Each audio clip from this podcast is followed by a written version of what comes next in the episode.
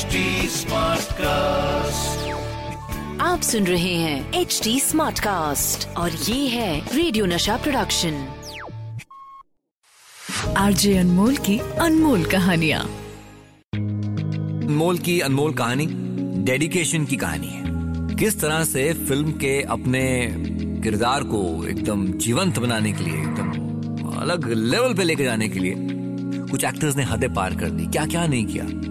क्योंकि दिमाग में गोल तो बस एक ही था, वो था परफेक्शन और मैं कहूँगा सिर्फ़ सिर्फ़ परफेक्शन भी नहीं, बल्कि द हाइट ऑफ़ परफेक्शन शुरुआत ऐसा करते हैं, थोड़ी हल्की फुल्की करते हैं. ऐसा नहीं कि एफर्ट हल्का फुल्का है, नहीं. बात यहाँ पर एक गाना गाने की है. एक गाना ही तो है it's just it's just a song लेकिन क्या उन शब्दों का उच्चारण, यानी कि प्रोनाउंसिएशन ये सब भी ज़रूरी है? या फिर, नहीं साहब, यहाँ बात परफेक्शनिस्ट की कर रहे हैं. हम बात कर रहे हैं 1952 की फ़िल्म बैजू बावरा की। स्क्रीन पे हीरो भारत भूषण, हीरोइन मीना कुमारी, एक तरफ़ उनकी ज़बरदस्त केमिस्ट्री और पहली हिंदी फ़िल्म जिसका म्यूज़िक क्लासिकल बेस था। अब बेसिकली देखा जाए तो बड़ा रिस्क था क्योंकि फ़िल्म के म्यूज़िक डायरेक्टर नौशाद साहब एक से बढ़कर एक गाने बनाए उन्होंने इस फ़िल्म के लिए। उस्ताद आमिर खान साहब और पासुलकर साहब जैसे बड़े बड़े क्लासिकल सिंगर्स के साथ लता जी, शमशाद बेगम, रफी साहब, इन्होंने आवाज़ें दी। तू गंगा की मौज में जमुना का धारा। मन तड़पत हरि दर्शन को आज और दुनिया के रखवाले, उफ। एक से बढ़कर एक क्लासिकल गाने। पर इन गानों के बीच एक ऐसा गाना था जिसकी रिहर्सल के दौरान आ गई एक बड़ी प्रॉब्लम किसके साथ जुड़ी थी मोहम्मद रफी साहब के साथ। हम्म हुआ यूँ कि रफी साहब कुछ शब्दों को ठीक से प्रोनाउंस नहीं कर पा रहे थे, वहाँ पे दिक्कत हो रही थी। और बिना सही डिक्शन के नौशाद साहब रिकॉर्ड नहीं करना चाहते थे। तो फिर क्या हुआ? साहब रिकॉर्डिंग को आगे बढ़ाया गया। रिहर्सल के लिए एक और दिन को सेट किया गया और तब तक बनारस से संस्कृत के पंडित को बुलाया गया। रफी साहब ने दिन रात बैठकर उनके साथ अपने डिक्शन पे काम किया। उसके बाद पता चला कि रिहर्सल्स का लंबा दौर चला। उसके बाद फाइनली जाके जब नौशाद साहब ने सुना, उन्हें लगा, सही है मामला। अब ग्रीन सिग्नल मिला और रिकॉर्डिंग के पहले नौशाद साहब ने सारे म्यूजिशियन से कहा कल हम फ़िल्म का गाना मन तड़पत हरि दर्शन को रिकॉर्ड करेंगे। मेरा मतलब भजन रिकॉर्ड करेंगे। कल स्टूडियो का माहौल पाक पवित्र होना चाहिए, इसलिए कल सबको नहाकर ही स्टूडियो आना है। फाइनली वही हुआ। एक ऐसा भजन रिकॉर्ड हुआ, जो हिस्टोरिक है। रफी साहब की रूहानी आवाज़ ने पूरा इंसाफ किया है। शायद नौशाद साहब का इस गाने के प्रति, या फिर कहूँ इस भजन के प्रति जो डेडिकेशन था, रफी साहब का डेडिकेशन था। जो सुनते हैं तो वो बाहर आता है। और देखिए कि समझने वाले समझ जाएँगे मेरी अगली बात को। सुन लो मेरी बात, आजकल के इस माहौल में जहाँ पर लोग अलग अलग हिस्सों में बांट रहे हैं हमारे इस देश को और लड़ाई लड़ते हैं।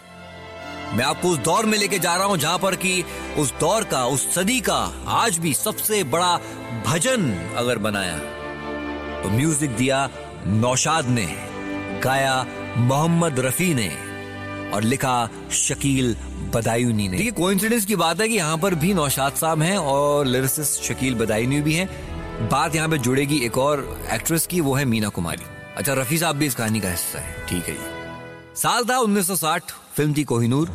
मीना कुमारी जी के साथ ऑन स्क्रीन थे दिलीप कुमार। एक तरफ़ ट्रेजिडी किंग और दूसरी तरफ़ ट्रेजिडी क्वीन क्या कॉम्बिनेशन फ़िल्म की एक और खास बात थी कि कहा जाता है कि देवदास जैसी फ़िल्म में जो ट्रेजिक रोल्स करने के बाद दिलीप कुमार को एक जो डिप्रेशन हो गया था, उसको उभरने के लिए साइकेट्रिस्ट ने कहा लाइट रोल्स कीजिए। उसी के चलते उन्होंने कोहिनूर साइन की। फ़िल्म का एक और बड़ा ही सरप्राइजिंग फैक्टर है, वो है कि फ़िल्म में ट्रेजिडी क्वीन मीना कुमारी, उनके भी कुछ कॉमेडी सीन्स हैं। रेयर बात थी उस टाइम में। फ़िल्म में दो बड़े ज़बरदस्त गाने, एक रफी साहब का गाया हुआ क्लासिकल गानों का बादशाह, मधुबन में राधिका नाचे, और दूसरी तरफ़ ऑल टाइम रोमांटिक गानों में से एक दो सितारों का जमी पर है मिलन आज की रात। Anyway, बात डेडिकेशन की हो रही है तो उस तो बढ़ते हैं। दिलीप कुमार यूसुफ साहब। फ़िल्म का गाना मधुबन में राधिका नाचे रे। पर्दे पर उतारने के लिए दिलीप साहब को इसमें सितार बजाना था। यूसुफ साहब कोई भी एक जैसे नो स्टोन अनटर्न छोड़ना नहीं चाहते थे। उन्होंने कहा सितार ऑन स्क्रीन प्ले करूँ लगना चाहिए कि ये आदमी रोज सितार बजाता है इसके लिए आम बात है।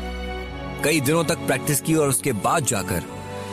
दिलीप साहब ने जब सितार प्ले किया, आप देखिए इस गाने को और आपको पता चलेगा कि मैं क्या बात कर रहा हूँ। ये बातें पहले भी हो चुकी हैं। But you to go and see this song to believe Yusuf Sahab's dedication towards that scene 1957 की फ़िल्म मुसाफिर में उन्होंने सलील चौधरी जी के म्यूज़िक डायरेक्शन में लता जी के साथ ठुमरी भी गाई है। हाँ आपने सही सुना, दिलीप कुमार ने गाया है लता जी के साथ में। I think this the only song जो दिलीप साहब ने गाया है सुनना अब 1957 मुसाफिर फ़िल्म टाइप करोगे थोड़ा सा मज़ा आएगा आपको देखने में कई मैसेजेस आए हैं देखिए हम और आप भी काम करते हैं ज़िंदगी में बट क्या एक बार सवाल कीजिए अपने आप से कि आपका डेडिकेशन भी उतना है जितना होना चाहिए जितना दिलीप साहब का था मीना कुमारी नौशाद साहब रफी साहब का था come on let's take it to a different level altogether RJ Anmol की अनमोल कहानियाँ आप सुन रहे हैं एच डी स्मार्ट कास्ट और ये था रेडियो नशा प्रोडक्शन एच स्मार्ट Smartcast.